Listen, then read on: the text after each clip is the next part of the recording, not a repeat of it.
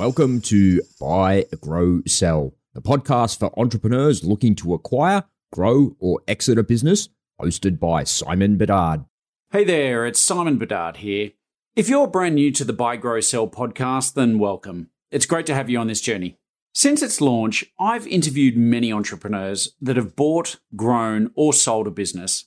And in some cases, they've completed all three steps and started all over again.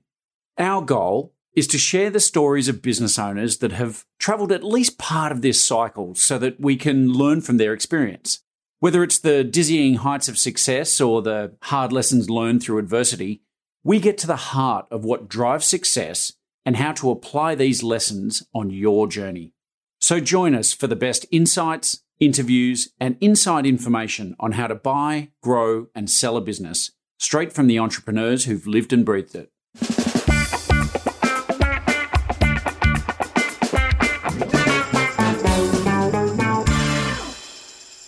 My next guest is Kerry Bolton. Kerry is someone that I would describe as a serial entrepreneur, having bought, built, and sold a number of her own companies. She's had immense success and her fair share of challenges. But what is fascinating about Kerry is how she's managed to overcome adversity at almost every stage of her life and still achieve amazing and life changing results. In this episode, Kerry shares the details around her first company, how she managed to get investors on board to buy it, and then went on to drive immense growth and finally sell the business. What was really interesting is that while Kerry achieved fantastic results from this deal, she reflects on how she would do things differently if she had her time again, and with some critical tips on how to maximize the value of your company and how to structure a better deal. In fact, there are so many tips and words of advice in this episode, I'm sure you'll have a lot to take away. This is Kerry Bolton. Hey, Kerry, welcome to the show. Thank you, Simon. It's absolutely fantastic to be here. Um, I'm so happy to have you on today. I, I, must admit, I've been really excited about this episode. You know, with a with a show called Buy, Build, Sell, we we obviously talk to business owners, entrepreneurs who've been through these different stages. And every now and again, we get a wonderful guest like yourself who's actually done all three, and sometimes all three in one business. So, um, so that's just such a unique perspective that I'm I'm really looking forward to exploring with you. Yeah, terrific. Very happy to do that. Yeah. So, so t- I think it all started, or correct me if I'm wrong, but I think it all started with Freight Management International. Is that right? That's exactly right. I was happened to be general manager of the business at the time, having uh, joined the company about three years prior to that in a national marketing role, and uh, stepped into the general manager's shoes, and then. Uh, it was a division of Mayne Nickless, who many listeners may not even know of these days. It's now called Mayne Pharma, and I think it's even Mayne Pharma's been acquired by somebody else now don't know. But back then, the uh, large corporate large corporate strategy was in fact to be quite diversified. So that all changed. They looked ahead and said, "Well, we don't want to be quite so diversified. We want to be in the health industry, looking ahead strategically," which was which was in fact a really good move for that business. And so they went about selling off lots and lots and lots of their businesses because they had I just don't know how many exactly, but forty or fifty different sorts of businesses. So and freight Management International was one of those. So I put up my hand and um, said I was interested in buying the business. So I think the funny thing about it was that um, they actually knocked me back at at first and said, no, no, no, no, we're going to sell it off to an international group. You just keep it running.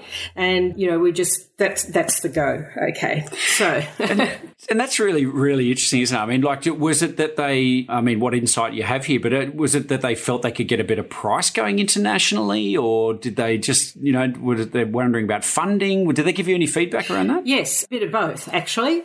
And also they'd had uh, both of those things that you mentioned and also the, um, they'd sold off some a couple of other businesses a couple of years prior to to management, as in management buyouts, and those businesses didn't go so well. So they had a heart. You know, they really did want to make sure that the business was actually going to go on and prosper. So that and that, and that was fine. Um, yes, I mean the ops director, my ops director at the time said didn't think that I had the funding, you know, could do it in that sense. So, which yeah, fine. So I just uh, I just kept running the business, and guess what? they couldn't sell it, and, and, they finally came back to me. So I should have, at the time, I should have said, when they asked if I was still interested, I should have said yes, but the price has changed. But turn the game on them. yeah, exactly. But um, look, in the end, it's like anything. You get yourself very excited about these things, and I think that's one of the one of the lessons that I always now pass on to people. Don't let your emotions, t- t- you know, take you away um, because you're so excited. You want this to happen, you know. So anyway, I went off to a very dear friend and mentor that I had at the time, John Bowen, and John said to me, Kerry. You put the plan together. If you can convince me, I'll help you get the money. Wow. And so that's like how easy or how hard it was. Okay. Yeah. And, and did you know John Bowen well? Like, what was that relationship like? I'd uh, I'd met John and his family uh, at was about 10 years prior to that. And he was just the most, del- and the whole family, the most delightful people you could possibly come across. We were taking a holiday and I happened to sit alongside him on the plane.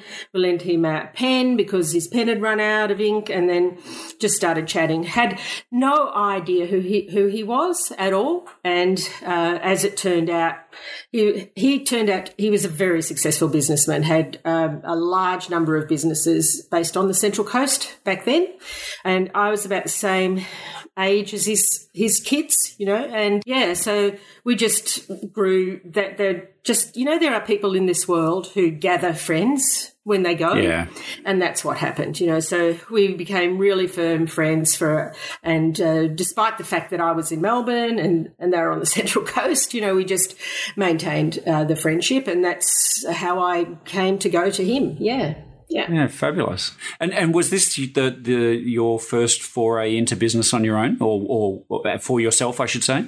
Yes, it, was. Although I had looked at other businesses and was not going to, uh, I decided not to buy them. So, but this, and that was before I was even working in the freight industry. So I'd always, I grew up not around entrepreneurship. That was never a word, you know, that existed back back in my day. But I grew up with my uncle was in business. He started as an electrician and um, uh, grew an enormous electrical contracting and consulting business.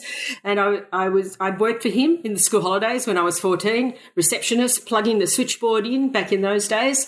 um, so I sort of got a taste for business. I was I've always been interested in business, and it it was one of those things that I said I knew one day there'd be an opportunity. All I had to do was recognise it. So, um, and it took a while. I mean, took.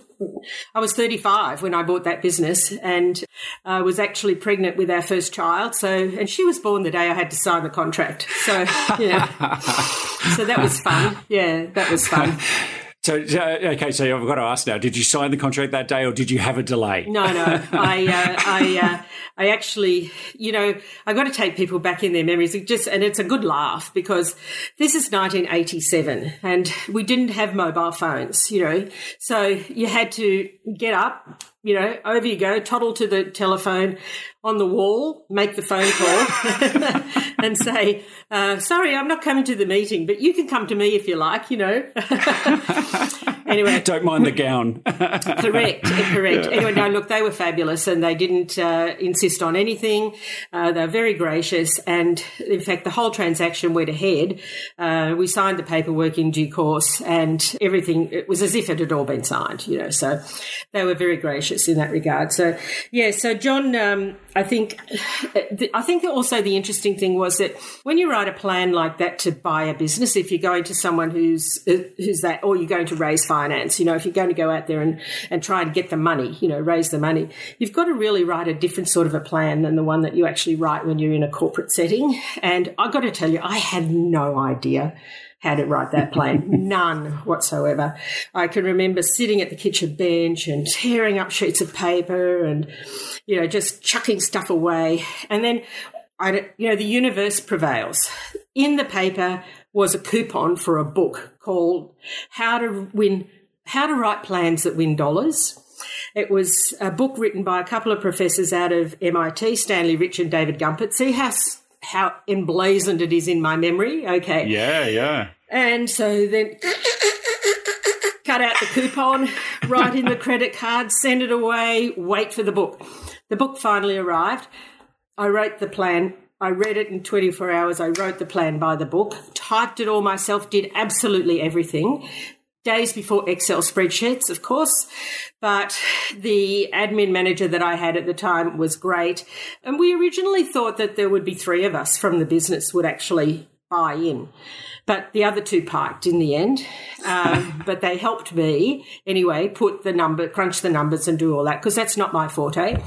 Uh, but we had uh, some some great um, spreadsheets from a what if program that Mayne Nickless had. You know, so so I did. I wrote that plan by the book, and as I say, the rest is history. So uh, John was true to his word. Obviously, I convinced him, and uh, he did help get the money together. So there were there were four shareholders, so me and three other independent shareholders. So we ran the business very professionally. We kept all the good stuff that Mayne Nickless had us doing and jettisoned the stuff that, that we didn't need from a because we're not a large corporate anymore. So, and I had uh, 83 staff, uh, five offices around Australia, 120 international agents, and a newborn. Wow! Wow! and a husband. yeah, yeah. yeah. and hopefully he wasn't just dead Wade. You know, it's uh, like some of us husbands can be. Yeah. um, so, so what was so? There's four shareholders. What what was your shareholding in the business at that point? Twenty five percent. Twenty five percent. So yeah, we were even all all around. So, okay. Yeah. And and did you have to put some money in or any kind of security or anything like that as well? Just a little bit. It was like ten thousand dollars. It was neither here nor there in the scheme of things, really.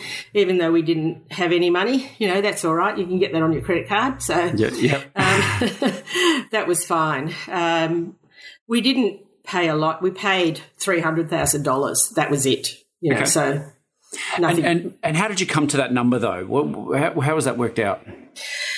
Um, I think it was Yep, finger Pick to the number. wind. Yep. Pick a number, any number. Given that the the business at that time was turning over about three million dollars, um, it was not expensive. It was a cheap business. Mayne Nickless really wanted out of it. At the end of the day, they and I we, we actually the finance that we put together was really good um, because we also needed another six hundred thousand for working capital anyway. So we basically you call it. I I just rounded up and say we needed a million, and we got Mayne Nickless to also give us some vendor finance for a couple of years. So fabulous. Yeah. So we the the finance deal was really good in the end that we put together. Yeah. So, so, talk me through that um, that vendor finance because I mean it's it's it's something that I guess people in transactions talk a little bit about, and, and often I see vendors, you know, being more asked for it than than going the other way. But it's um, w- what percentage of the transaction was was done on vendor finance? Uh, about fifty percent. okay, wow, that's a great percentage, isn't it? It was, and, and and did they, and over what period of time did they allow you to pay that down over? We had three years to pay it back. Yeah. But we actually paid it back in 18 months. So, wow. Because we did the business, we, the business was a really good business when it became uncon, unconstrained in a corporate. Yeah. Talk us through that a bit, yeah. Well, we had our highs and lows, like everything. Um, people won't necessarily remember uh, this, but 1987 was uh, Black Monday with stock market. And you know, when I tell this story uh, to audiences, I tell you know the beginning and the end of the plan worked out amazing, and that was, in fact, the best thing I learnt from that book as well dovetailing into the work that you do now and I do as well, you know, is is about figuring out an exit strategy because that's part the investors have to know how they're going to get their money out. So that was really um, pivotal, I think, as part of the whole plan. But the so yeah, so the beginning worked out really well. the end worked out really well but everything else in the middle was up and down and all over the place, you know. So, so, so basically, normal business. absolutely right, absolutely, and and things that are tragic that you don't plan, you cannot plan for, but the sort of stuff that you know we now talk about today in thinking around exit is is your contingency planning. So, what happens if? And sadly, very very sadly, uh, my state manager for Victoria was killed in a car accident um, only weeks in after we took over the business. It was in within I think three or four weeks in he'd he sadly lost his life. So um, that was an incredible um, impingement, you know, uh, not only for the family, the tragedy, but of course, but as far as the business went, because he was pivotal, you know. So um, that was that. And then in October, we had Black Monday, stock market crash, um, you know, all those, that sort of thing that had to happen. But then, of course, rocking up to sort of the very late 80s, the business was just going great guns. And then, and then Paul Keating came along with the recession we had to have, you know. Indeed. And on we go. Yeah. Yeah. So yeah, no, that's that's that's really interesting. So, uh, let me take you back uh, again for a minute because that state manager passing. I mean, that's horrible and tragic, and I, I, can only imagine how upsetting that was for everybody in, involved. It got me thinking, you know, and, and as you said, you know, doing the work we do, and, and and just at a full disclosure and transparency here. So, Kerry, you and I, I think we've known each other for what four or something years now. It's Probably uh, a bit longer, maybe, I think. Maybe a bit Simon? longer, yeah, yes. four or five, yeah, yeah, yeah. So time flies, and um, and we do do very similar work, and and it's um, I've always been drawn to you, Kerry, because you're somebody who's so genuine and offers so much value to the people you work with. So um, you know, and hence hence our friendship, I guess. But it's uh, one of the things I know you see as much as I do is people going into business with other people and maybe not having shareholder agreements and not having things like buy sell insurance and all that sort of stuff. So so when you went into this business, did did did you have any of those sort of things put in place?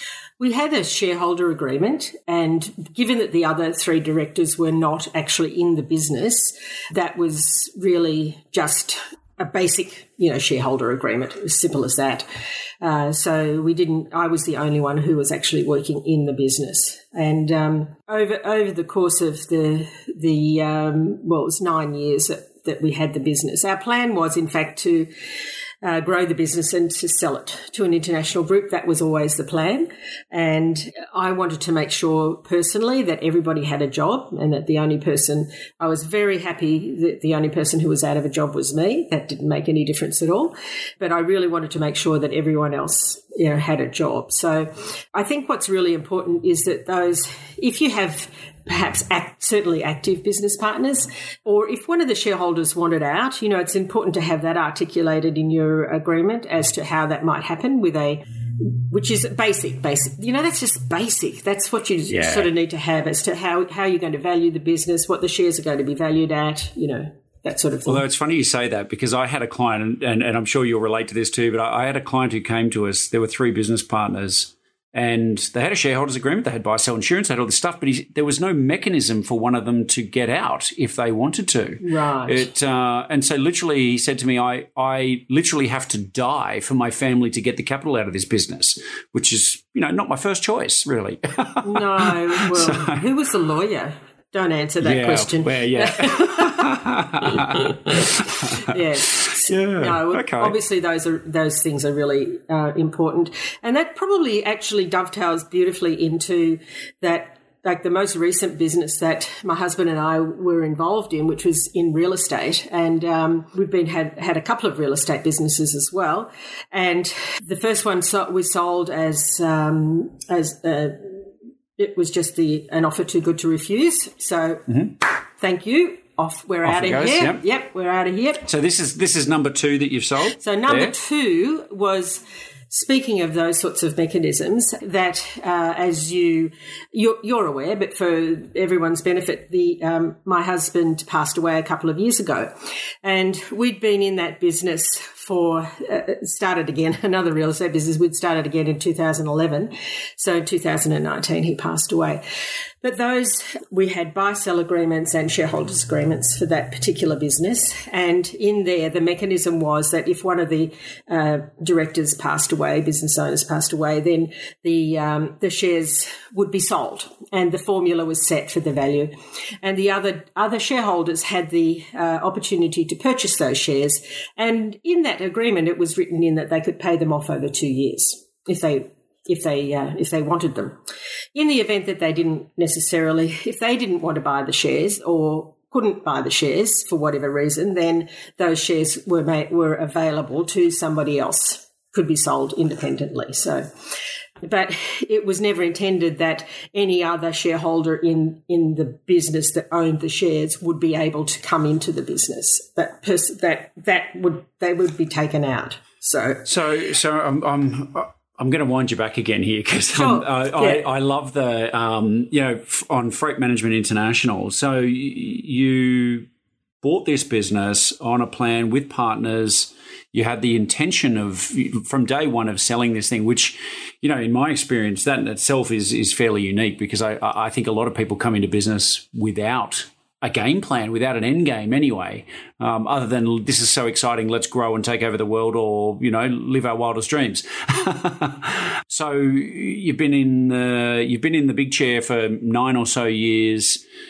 When did you kind of get a sense that maybe you were getting towards that end game? Like, was there a, a financial trigger? Was it an emotional trigger? Uh, was it, what was it that, that told you you were heading in the right direction? I think that's what, like, when whenever you go into something and you know you have that intention, it it sort of happens. Um, I don't know what it is. It's the universe. You know, people might go, "Oh, yeah, right," but it really is because along the way we had been approached by various parties from around the globe, but we were not ready at the other times to actually sell the business. We weren't ready. We went through the, uh, as I mentioned, you know, we went through the recession we had to have. And that was a really good learning curve for us as a business because we had to really figure out how the heck we're going to get through it, quite frankly, because it was a tough time. And when you're in the freight industry is an indicator industry. So you feel it ahead of everything else around the world. You know, you just, you just, that's one of those industries.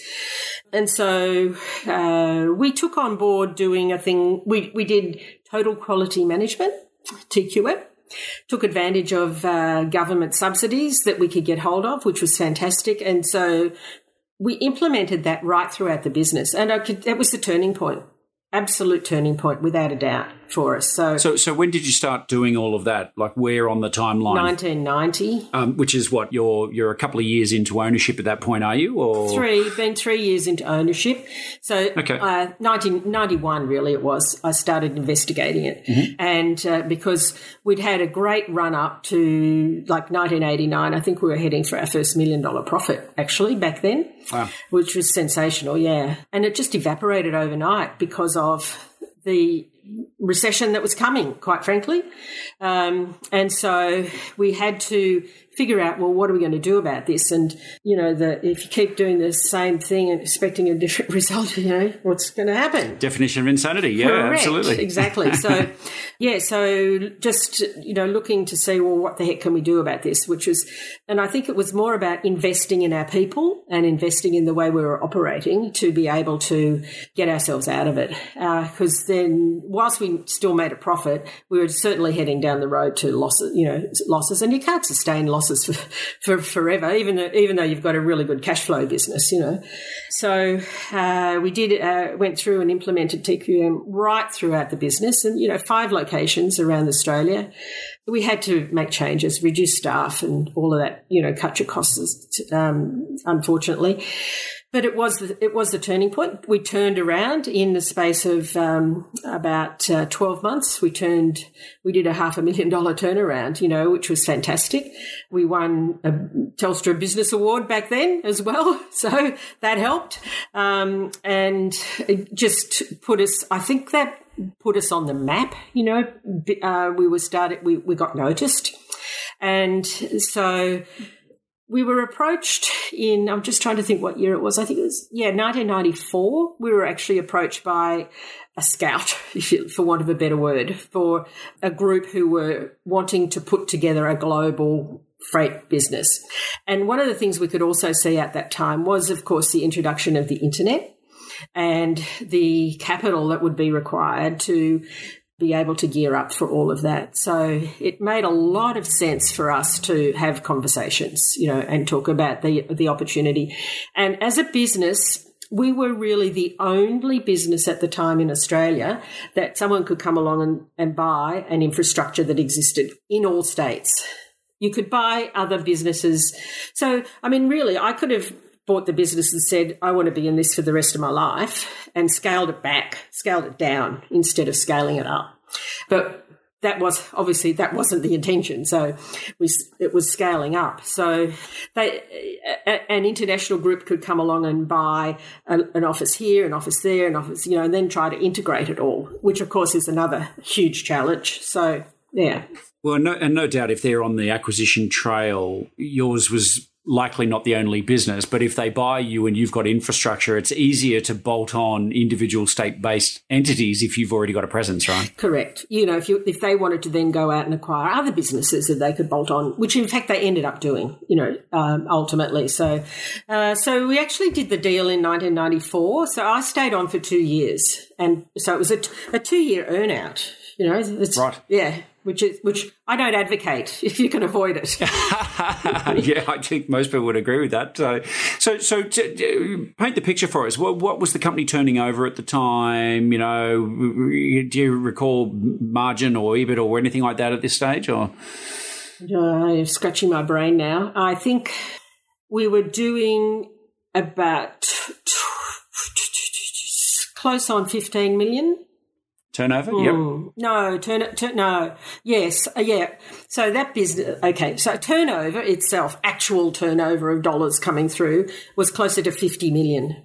Okay. Okay. Yeah, but then you a lot of that disbursements gets paid yes. out. So when it's supposed to say very good cash flow business, but you've got to be got to have your finger right on the pulse because you could be down the drain in no time. Yeah, things turn fast. Yeah, right? so then it, it came back uh, to around about 15 million, if you like, at that uh, gross contribution level. Yeah. Okay. Yeah. And and uh, when you started out, like when you went to sell the business, I mean, what was the sort of valuation methodology? Do they do they come to you and say this is the way we think, or this is the way we transact, or what? Pretty much. What did that look like? Talk. I think. Um, you know, on reflection, we are total babes in the woods. You know, it was just uh, it's it's interesting really because the having someone with an the experience of that uh, process would it would have been really helpful. You know, other than a lawyer.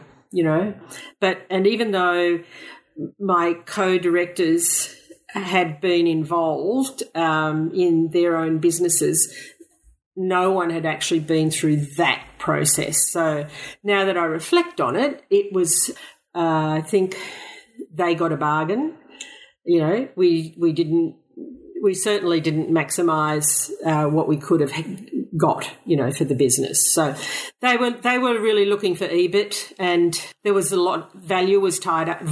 I now know there is a lot more value in that business than EBIT. You know, yeah, yeah, sure, yeah, and and uh, obviously an asset heavy business too. So uh, uh, and so they they've come up. Was it a was it a multiple of EBIT or is, is was it a multiple of revenue or did they give you a kind of basic methodology four, or four four times EBIT? Four EBIT, yeah, okay, okay, yeah, that's really interesting. And so, what was the what was the cut? Like, how was it? Like upfront, was there deferred? You said earnout was a portion as well. Like, what, what did that broadly look like? Uh, well, it was nothing up front. It was a case of if you make the EBIT that we want you to make in the two years, then we'll buy the business. If you don't make it, then we might not, basically. Yes. So it was really a trial by fire in that respect. But I guess by the same token, if they didn't buy it, you still own the company, right? Yes, exactly. So it's um yeah, you haven't signed over ownership in the interim. No, but it's it was very interesting because you are conflicted in that period of time because you know that you've got to invest money for the business, you know, but then at the same time you don't want to spend the money because it's going to affect your EBIT. So that's yeah. so it's very it's one of those things that I would highly advocate you do not do. Yeah, yeah, no, that makes sense. So, I mean, hindsight being what it is, how do you do you think if you had uh, an advisor perhaps running a process for you, because I mean, this is the classic, you got tapped on the shoulder, right? Mm-hmm. Um, if you were running a process and able to kind of, you know, put some competitive tension, I mean, uh, do you think you could have had a different result? Oh, no doubt. Yeah, without it. Absolutely no doubt whatsoever. So, as I said, at that at the time, it was really lambs to the slaughter almost. You know, they were a very sophisticated group of people, very sophisticated, and uh, used I think it was Baker McKenzie at the time, you know, who were in the Rialto Tower in Melbourne on the whatever floor and, you know, like 100 grand to walk through the front door. So, yeah, big end of town lawyers, smart people, done lots of deals. Mm-hmm. Yeah. And, and this is their day job, right? This is not the, the second job they're taking on. it's, um, you know, this is, this is the thing we see all the time. And I know it's, uh, especially, it's really been interesting over the last year we've had so many people saying to us, I've been tapped on the shoulder, some multiple times, because there is a lot of, you know, and this is just cyclical, I guess, but, you know, back of COVID, whatever else, there's, there's, there is a lot of capital out there looking for a home and, and there's a lot of smart people looking to, to place that somewhere in a good investment. So, but but so often I think people get tapped on the shoulder and and it is it's it's exciting it's completely and utterly, you know, blows the ego up because, hey, wow, well, we're actually quite attractive, and and and it's I, I imagine it's easy to get caught up in that.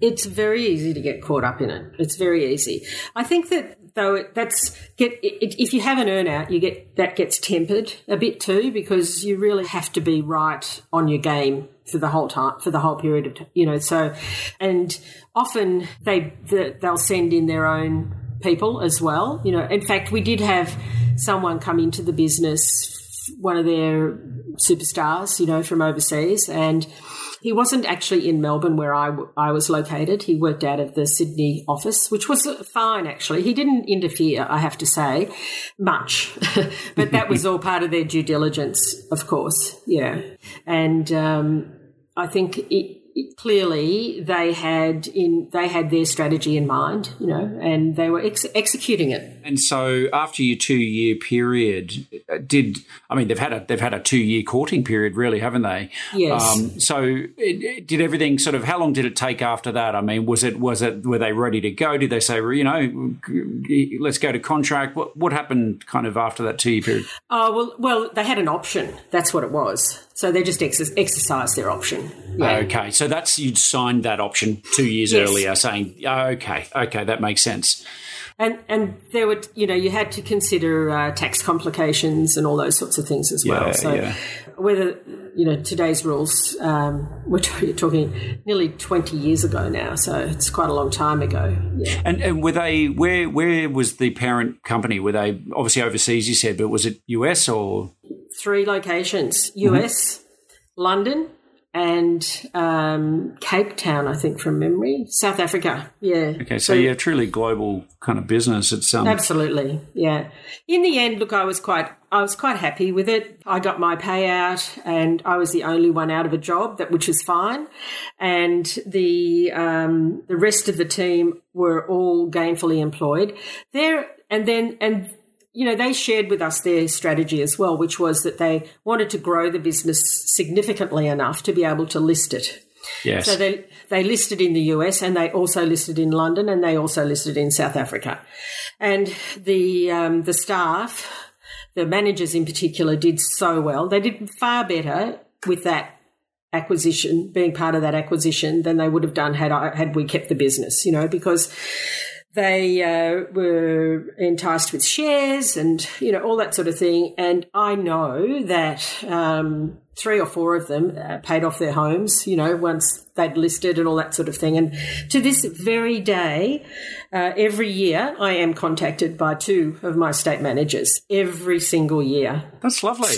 St- still, yes, I know it's fabulous. It's just lovely, really, really nice. And so, you know, that we had a um, a culture that was sort of a bit of a family culture, I think, more than anything. And you know, you know, it's wonderful. Yeah. Yeah. Nice. Nice. It's it's interesting. I certainly in transactions we've seen you know, we're human beings, right? We're all on a bell curve in terms of how we respond to things. Um, there's extremes at both ends, and a lot of us kind of lump in the middle. But it's it's interesting when I see transactions going through.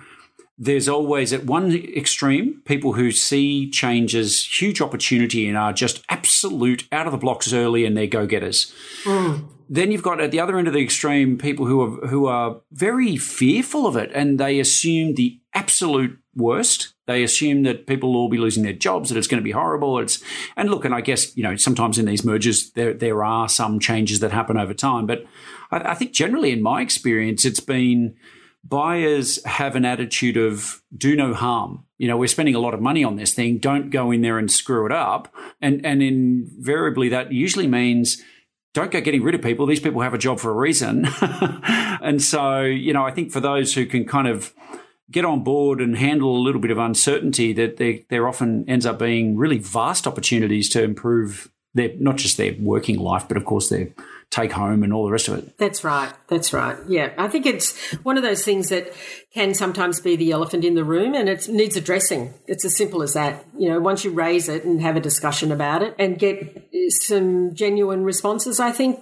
you know most most people have good in mind you know yeah they're not all they're not all about stripping companies and selling it off for assets and that yeah, sort of thing there's, there's not yeah people aren't inherently kind of bad it's not a no. you know people are there trying to do good in most, in most cases. So yeah, I, I agree with that. Um, it is interesting though. I, I, it, there seems to be so much talk out there these days of um, you know bolting businesses together to list. Um, you know, it's it's clearly a, a, strategy that's that's you know tried and tested. So yeah, it, interesting. I think for anybody listening out there who's in, involved in a company like that and and you know going along for that kind of journey, it, I mean, it has its ups and downs, but it's certainly nobody will ever call it boring. this is true.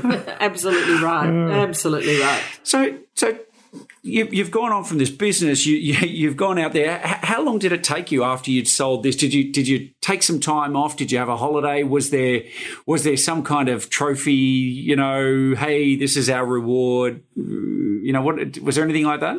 Yeah, I got really bored. I I tell I say to people, this is the first time I retired. Okay, yep. for two weeks.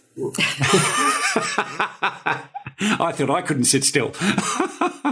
it was, yeah, I took two weeks off and uh, I had to figure out I did have to figure out what I was going to do because I had a second child as well at that point, and so I had two young children, um, son six and daughter eight and a half, I think. So yeah, I had to sort of work out what I was going to do next, and I decided to take myself off to university. Right. Because I had left school when I was 15.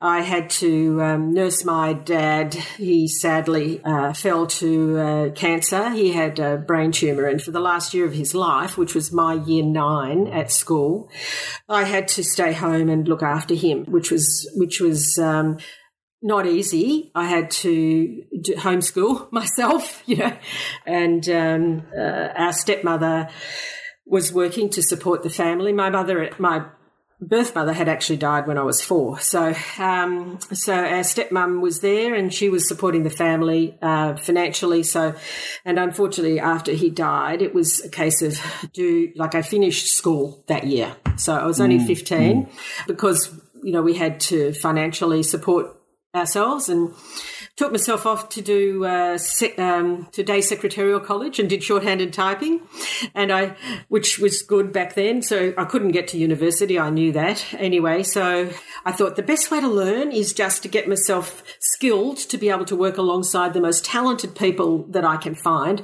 in a business, in someone else's business. You know, so and that's what I did. So and I really learned from those people. So I didn't get myself didn't get to do uni other than the QBE qualified by experience, you know. So I didn't do too badly because I got to buy a business, you know. Yeah, absolutely. and, and, and, and by all accounts, I mean, that business was a life changing event, right? I mean, yeah, that's an, an, exit that changes lives. Yes, it's, yeah, absolutely. Absolutely. So anyway, so I t- did. I took myself off to university part time and did a uh, master's degree in entrepreneurship and innovation. And uh, they did accept me without an undergraduate. My undergraduate was what I just said then. yeah, I, yeah, QBE qualified by experience. Yeah. Yes, indeed. I was about to say it'd be pretty hard for them to deny your experience, and and and I'd be very interested to know how the theory stacked up against your experience. Well, I must say the first. I remember the distinctly the first class, which was about feasibility studies. And I do remember sitting there going, Oh, I wish I knew this nine years ago. you know? But at the same time, um, the rest of it was was just application of theory as much as anything else. I didn't. I did learn. I absolutely did learn by doing that. But um, I also started another business at the same time. So it, just didn't have enough on your plate, or no, no. with again a, another mentor friend, um, another John, as it turned out, John Miller. We uh, we started a coaching business, business coaching business, and in the you know in the uh, latter half of the 1990s, no one had even heard of that. It just was not really part of anybody's thinking. So we pioneered that, you know, and uh, group coaching, individual mentoring, and so forth. And I did that again for another nine years, and then and the uni got me back teaching as well uh, as a um, an adjunct fellow. I did. I taught the MBA for three years, business planning in the MBA for three years, and um, which was I, I enjoyed doing it. But you know, at the end of the day, you've got to draw a line. There's so much you can do. You know, yeah, I had to, I had to draw the line. So.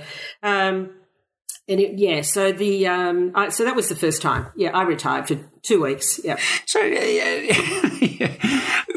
I, I imagine there's people I, I, know I went through this. You know, I went off to university and and you know I've failed at things and then succeeded at things and whatever else. But I know when I was leaving school, I had um, I'd been doing work experience in a broking firm for years, stockbroking firm, and I had a passion for just getting out there. and I wanted to work, and and uh, and I think there's some people who are more geared to let's just fly, get out there and do stuff, and there's other people who like to study and learn and do, do you think, you know, uh, is, is, there any advantage in your mind? You know, if somebody wants to go out there and, and you know, start or buy a business and, and have their big exit, I mean, what's the mix here, you know, between the theoretical and learning versus just getting your hands dirty? If you have an opportunity to go and make mistakes on somebody else's dime, then go and do it. That's the way I, I that's what I recommend to people, you know. And if, yep. but if it's in your blood and you really want to do something, I think if you can find a business akin to you go and work in a business. If you think you might want to buy that business, see if you can get yourself a job in it to figure it out first and find out what it's any job doesn't matter. You know, just find out what it's actually like. And I was only today talking to somebody who's just bought into a business and luckily it's got a little bit of cash flow because if you're trying to start from scratch, as you well know, Simon, it is hard work. Yeah. You know, it's hard really. And if you can, in today's environment, especially, there is so much opportunity for you to be able to go in and buy an existing business. Get yourself a job in that business and learn about it, and then approach the business owner, perhaps, or you know, just just figure it out and, and find a way to buy it. Because if you can get in on an existing cash flow basis where where you've already got that running, rather than having to rely on your own capital and sweat equity as well that you put into it, it's a much uh, better pathway in my personal view, you know. But then again, if you're going to be a pioneer and you want to blaze trails, we'll go for it. Just make sure you've got enough capital to last. Yeah, you know? indeed.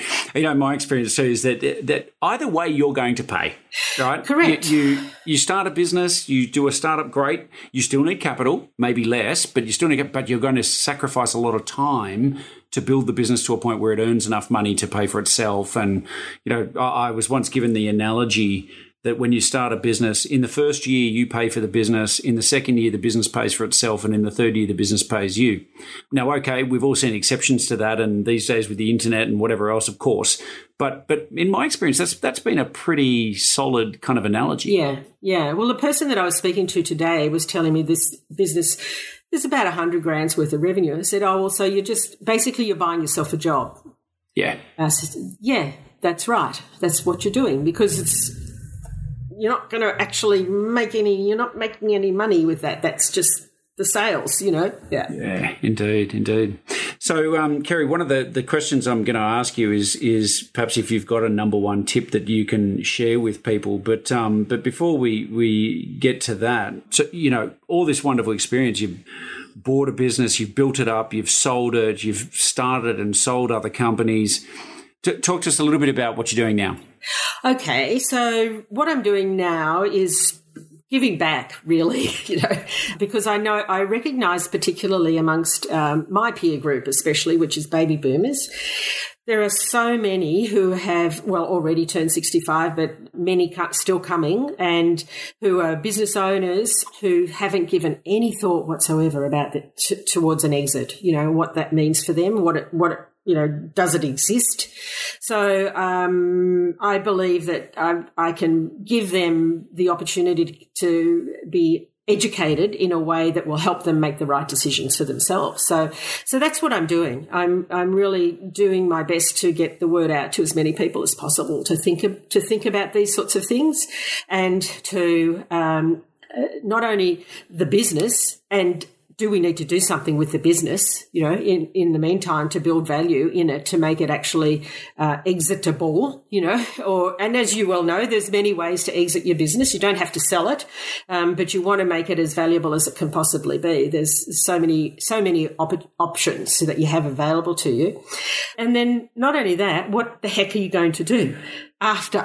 You know, it's um, Indeed.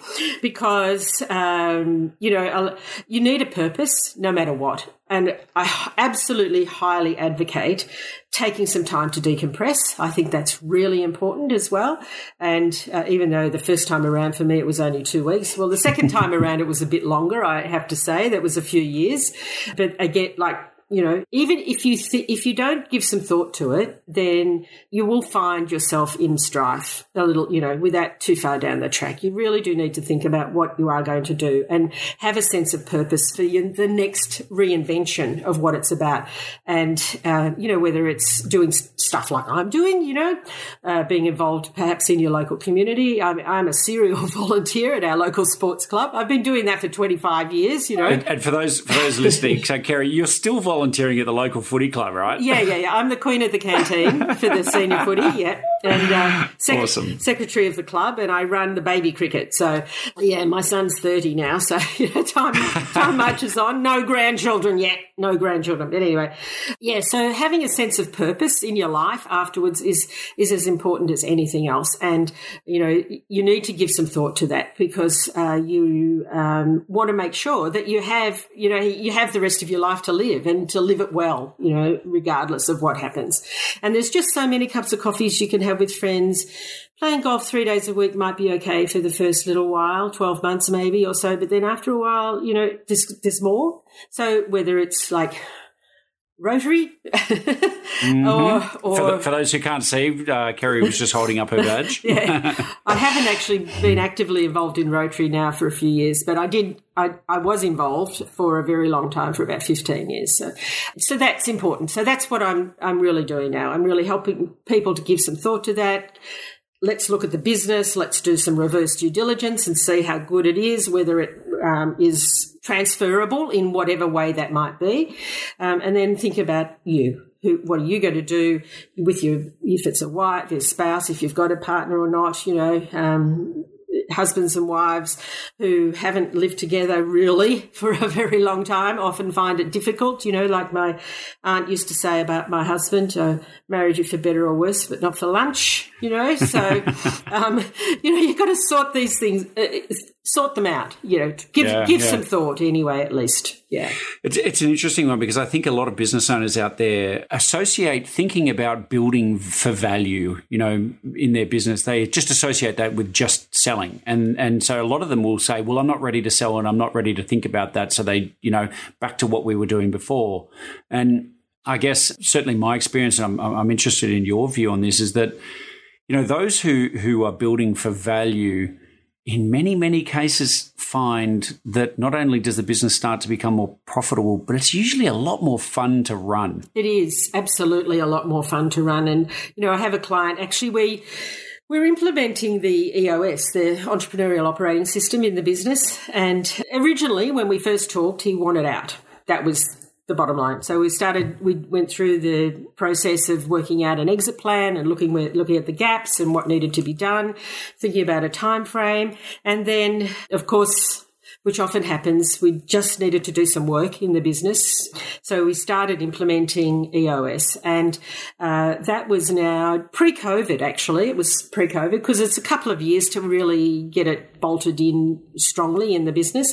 And he emailed me just before Christmas and said, Kerry, I've never been so excited at all. You know, this is just the best thing that's happened. You've changed my life. Thank you so much. P.S. I no longer want to exit. but what a wonderful, wonderful experience to help somebody fall in love with their business again. It's, yes, I, look, I was so excited. I get, I'm excited now. You know, talking talking about it, and um, they, they just went gangbusters even through COVID. You know, they just went, and Victoria for I'm in Victoria, you know, we went through four months of total lockdown, which was horrendous. And of course, we've just had lockdown mark four. So, yep, you know, yep. it, it, rolls on. But um, yeah, it was just wonderful. It was exciting for him and exciting for the future for the business as well. And he's not yeah. a particularly, I mean, he's just turned 50, so he was way too early to retire, but uh, he's, he's very much able to at least take time out of the business, which is really important, and actually have uh, it gives him a wonderful lifestyle because the business is, has a way of operating now that has freed him completely, which is terrific. Yeah, absolutely. And okay, so so to summarize a couple of these points here, you know, n- number one, don't wait to the last minute to think about your exit, right? Start planning this, you know, and, and start looking to build value and fix your business, you know, now. Don't wait till the last minute, right? Yeah. But but thinking about what is the next phase of my life, don't you know, like it's we, we all need purpose, right? That's, Correct. So so and and maybe maybe I've just spoilt your um your you big two. I'm gonna I'm going to so, so for those listening, Kerry, I have no doubt there'll be people who will want to reach out and connect with you. Like, what, what's the best way for people to, to, to reach out? Um, probably uh, shoot me an email if you like, uh, which is simply kerry at the exit strategy group au. Now spell Kerry because oh, yes. people will K E R R Y. It's with a Y. Uh, so, or you can, if you just Google me, Kerry Boulton B O U L T O N. There's another trap. Okay. Yep. Kerry, yeah, yeah. Kerry with a Y and Boulton with a U, uh, B O U L T O N. If you Google me, you'll find me. I pop up. Um, so yeah, that's probably the uh, the best way. Yeah. And and no doubt they can find you on LinkedIn as well if they're looking. So, oh yes, um, on LinkedIn. I forget about all the social media stuff. Yes, uh, uh, I'm there. I'm dev- definitely on LinkedIn, and um, there are you know I have regular posts all the time. So uh, yeah, you'll find me on all of it, all the social media. That's yep. that's awesome. And for those listening to, Kerry wrote an excellent book called "The Uncensored Truth About Exit Strategies." So um, I'm pretty sure if you contact Kerry, you'll be able to get your hands on that book. Yes, absolutely. In fact, you can go you can go to the website and just order it. So there's uh, freeexitstrategybook.com.au. Yeah. We'll get you there. That you can just order it directly and I'll send it to you. Awesome. So that's freeexitstrategybook.com.au. So uh, you can go straight to the website. I believe you can order the book directly and it uh, and it comes out at no cost to you. So that's fantastic. Kerry, are there any finishing words? I know we kind of stole the thunder out of your big tip, but is there anything else you'd like to share with other entrepreneurs who are maybe on their journey still and still kind of doing the grind and pushing and doing all those wonderful things? Yes, I think the main thing would be just to keep at it, quite frankly, but but think about value. Think very much think about growing your business for value and it's not just all about the bottom line necessarily. There's a whole lot of other ways that you actually add value to your business. So and whatever the end game might be, just give it some thought to start with. Uh, great, great words of advice, Kerry. Thank you so much for coming on. I, am just always so grateful for your time. You always have so much wisdom. I always walk away from my discussions with you having learned things and feeling good about the world. And, you know, I, I'm just personally so thankful that there are wonderful people like you in it. So thank you. Thank you for coming on. Thank you, Simon. And thank you for your very kind words. It's wonderful. Oh, it was a pleasure.